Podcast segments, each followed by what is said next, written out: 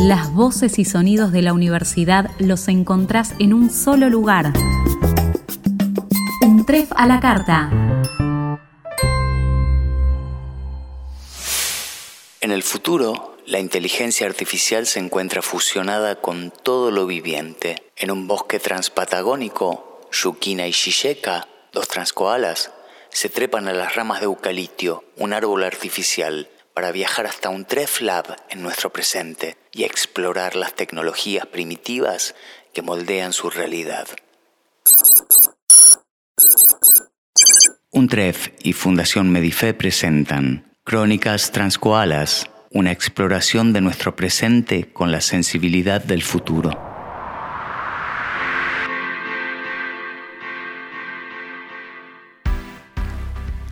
En este episodio vamos a explorar la datificación de la sociedad.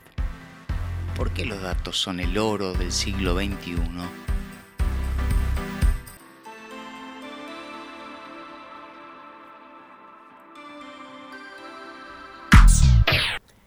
Con sus principales templos tecnológicos situados en la costa oeste norteamericana, irradiando su luz hacia toda la superficie terrestre, el siglo XXI parece estar dando origen a una nueva religión, el dataísmo.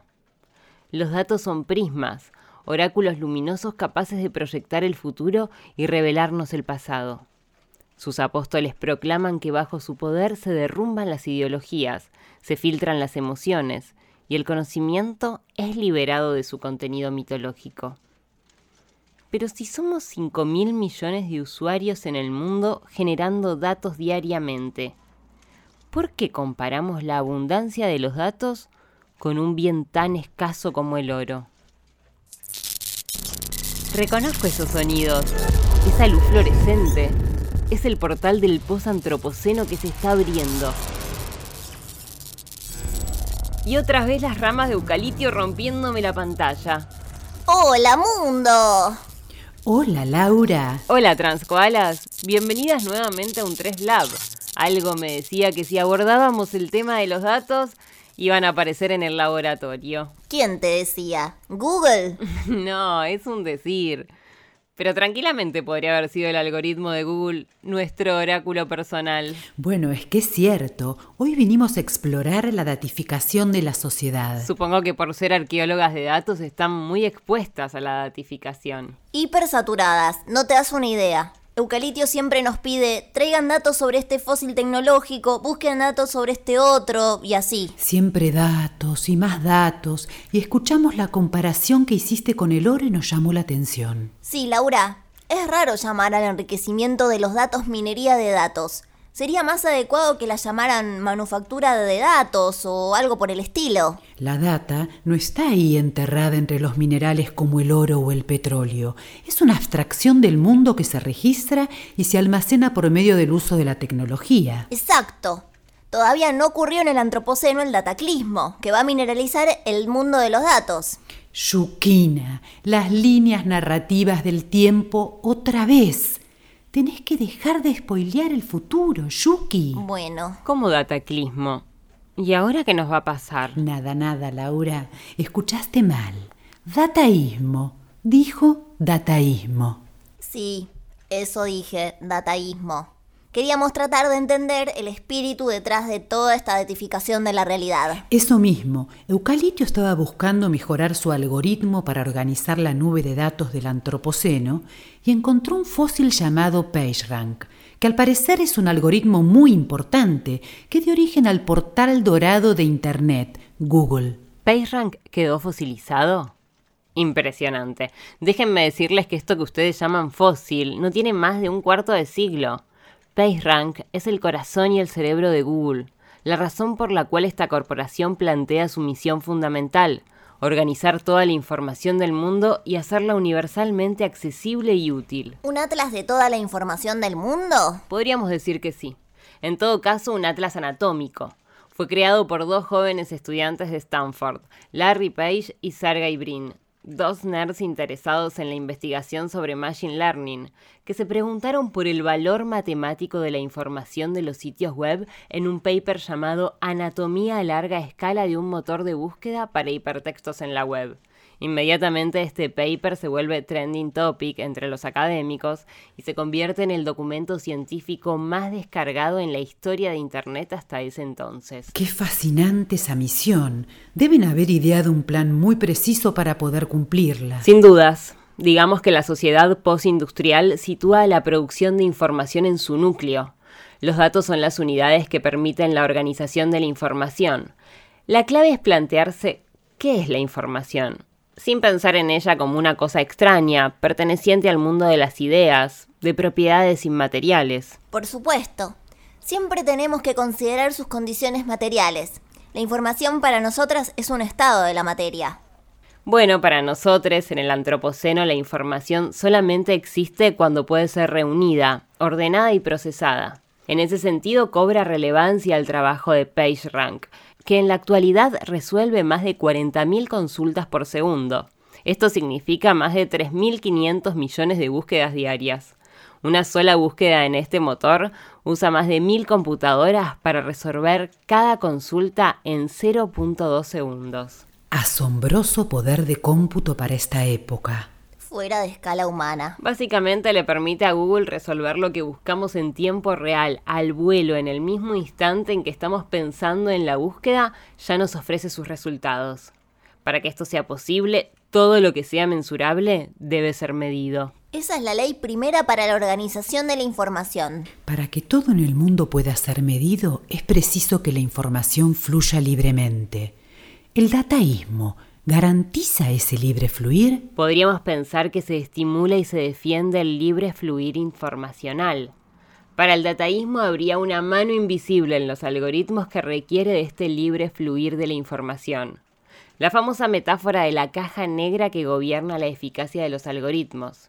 Algo que en algún sentido resuena con el concepto de la mano invisible del mercado, que regula el libre fluir del capital para los liberales. Humanos, Solo porque no entienden algo creen que lo esencial es invisible a sus ojos. Cierto. Y hablando de mercado y liberalismo, hay una relación entre los dataístas de Silicon Valley y los financieros de Wall Street. Hay un crossover entre estos dos mundos, una sociedad de mutuos beneficios. No son lo mismo, pero la datificación permite la creación de un nuevo valor, una nueva fuente de riquezas y nuevas herramientas para su explotación. Y entonces, un mundo nuevo para ser conquistado por las finanzas. Mundo nuevo que asoma, mundo nuevo que conquistan. Ojalá que no descubran el posantropoceno, porque nos van a terminar conquistando a nosotras. Y no nos des ideas. Pero es cierto, hay una lógica de dominio en la organización de estos sistemas, por supuesto. Es que estas tecnologías abarataron tanto el costo de producir información que permitieron el surgimiento de una nueva política económica, ya no basada en la escasez de los recursos, sino en la abundancia de la información. Pero la sociedad acepta este modelo de libre fluir de la información bajo control monopólico o presenta algún tipo de resistencia. Digamos que hasta ahora el modelo se revela extremadamente eficaz, porque mientras nos comunicamos nos sentimos libres. El poder de la palabra genera esa ilusión, entonces se producen muy escasas protestas en contra de la verdadera falta de libertad.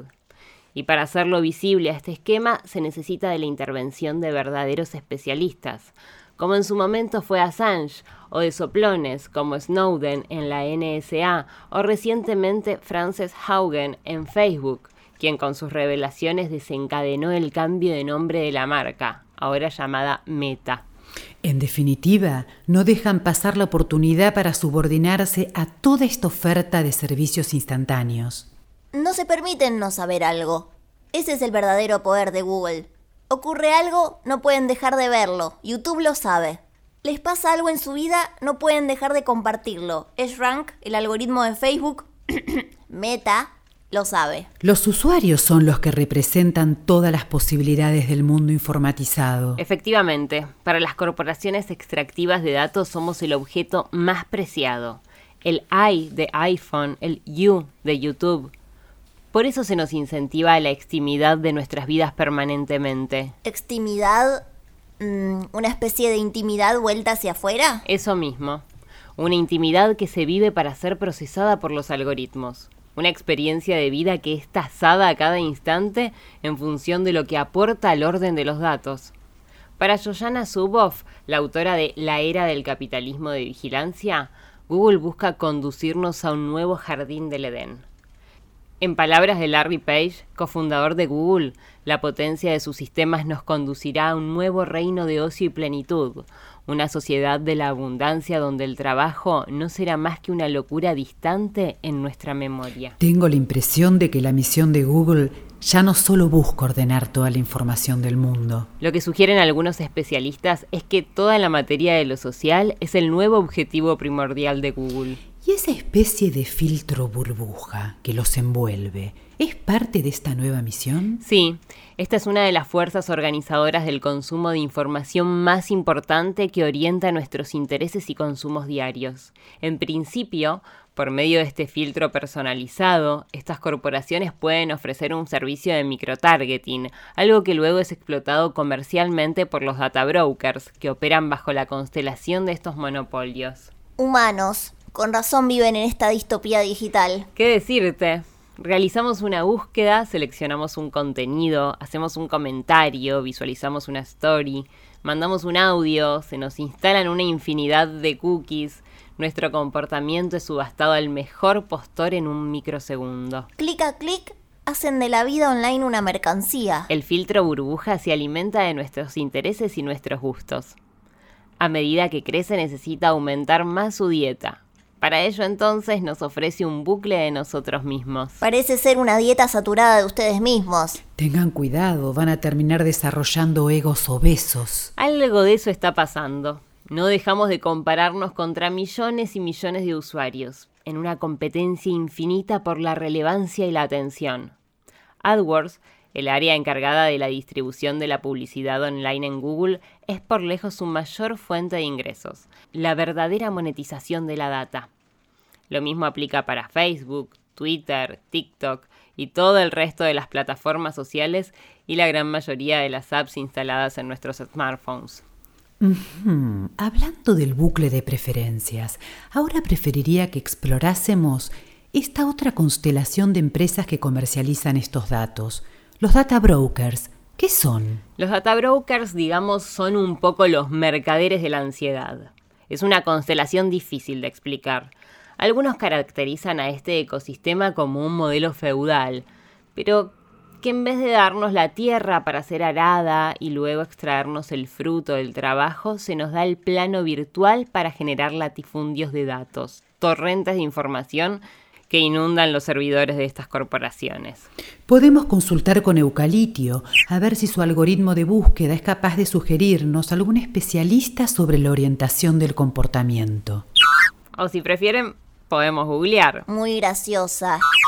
Eucalitio nos sugiere una simulación de Flavia Costa, especialista en biopolítica molecular y autora de Tecnoceno, un libro recientemente publicado sobre la trama cultural y política detrás de esta virtualidad alucinante.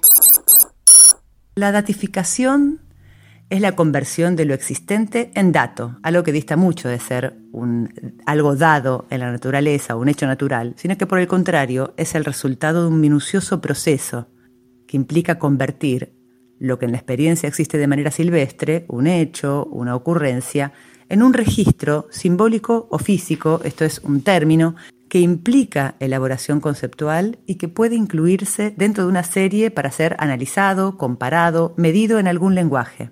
Esta datificación no es nueva, por lo menos hace dos siglos y medio que las distintas ciencias vienen haciendo regularmente registros de datos sobre sus temas o sus objetos de investigación.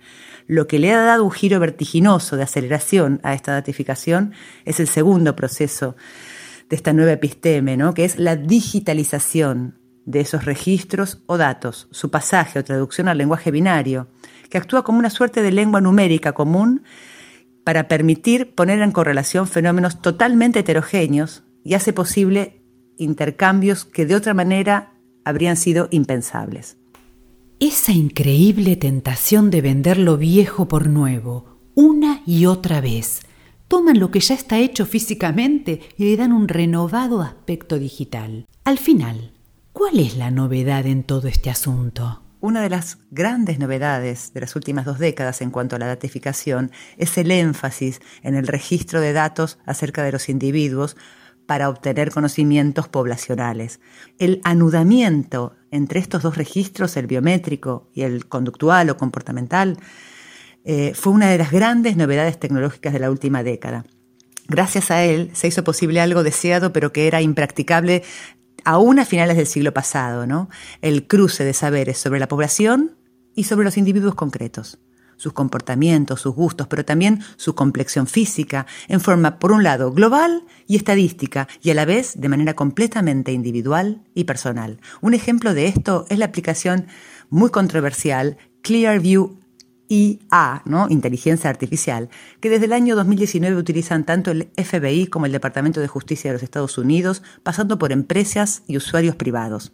A partir de una fotografía que puede tomarse desde un teléfono móvil, esta aplicación rastrea en Internet toda la información de la persona retratada con una precisión cercana al 99%, para lo cual usa una base de datos con más de 3.000 millones de imágenes recopiladas de sitios web y redes sociales. Por las ramas de eucalipto.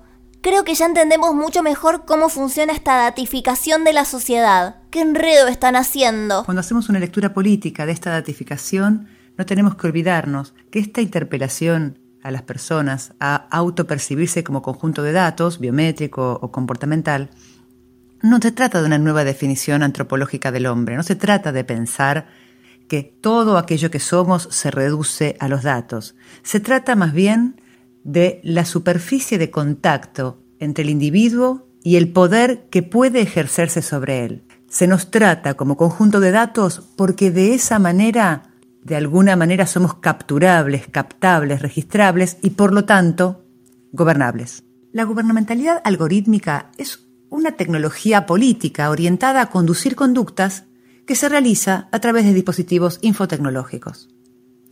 Se basa en un saber estadístico tanto sobre los individuos como sobre las poblaciones e incluso sobre los públicos, que, son las poblaciones entendidas desde el punto de vista de sus opiniones, sus creencias, sus hábitos, sus comportamientos, sus temores, sus demandas y sus prejuicios.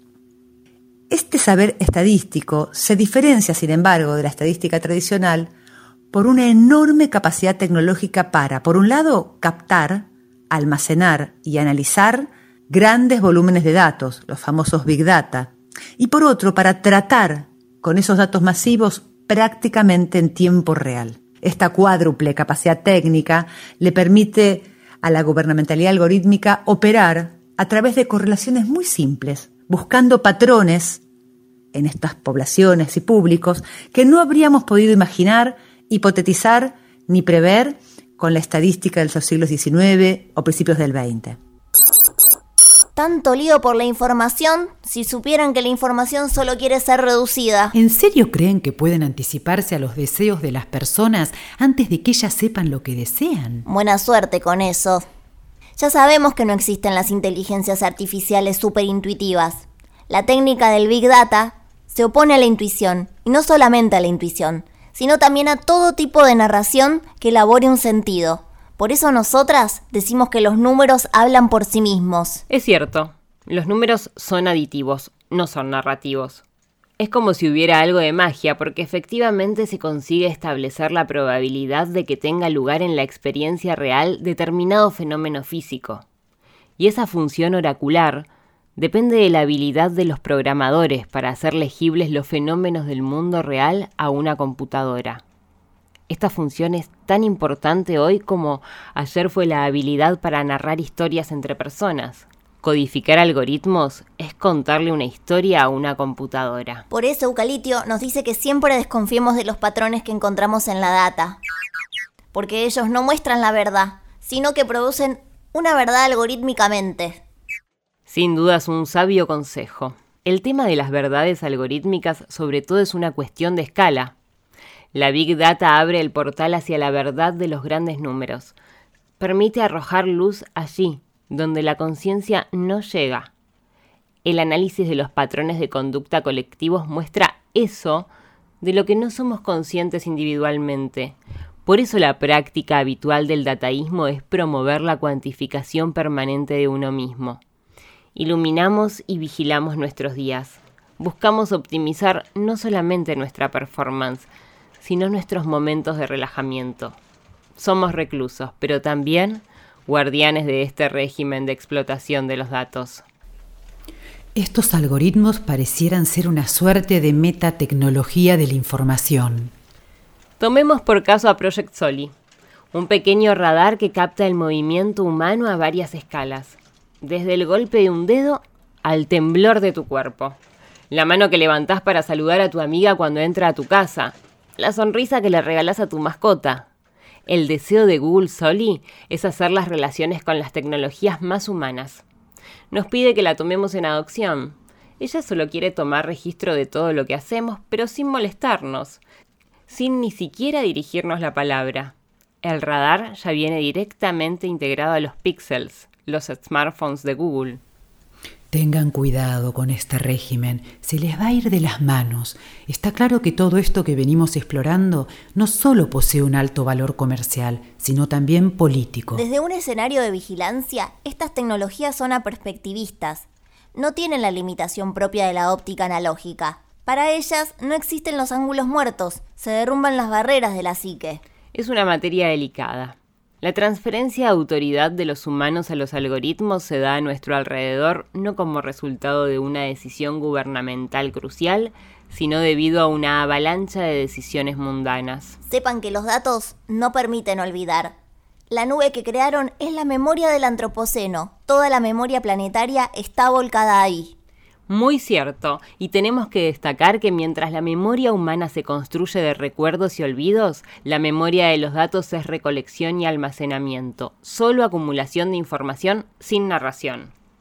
La correlación de los datos reemplaza a la causalidad, por eso para el dataísmo los datasets nos alejan de las teorías científicas y las hipótesis. Bueno, pero por otro lado, sin esta nube de datos, por ejemplo, no tendríamos el registro del cambio climático.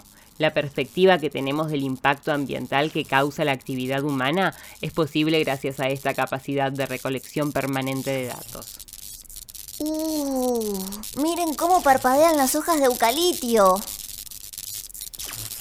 Estos destellos lumínicos indican que se está sobrecalentando el litio de la batería. Creo que nos emocionamos un poco interactuando con la simulación de Flavia Costa. No deja de asombrarme que en el futuro todavía no se hayan solucionado la recarga de las baterías. Es que la potencia que se necesita para simular las capas del tiempo del Antropoceno es mucha y para simular interacciones de esas capas de tiempo es aún mayor. No nos alcanzan las baterías de litio-ion que venimos reciclando. ¿Reciclan baterías de litio-ion como las que usan los autos Tesla? Esas mismas. En el futuro, cuando ustedes dejen de ir a trabajar, ya no van a necesitar más autos. No van a tener a dónde ir, ni dinero para viajar. Por eso los autos van a quedar todos apilados y abandonados por ahí. Yukina, no te lo digo más. Deja de enredar el tiempo. Mejor frenemos acá. Necesitamos el último resto de carga para regresar a nuestro post-antropoceno.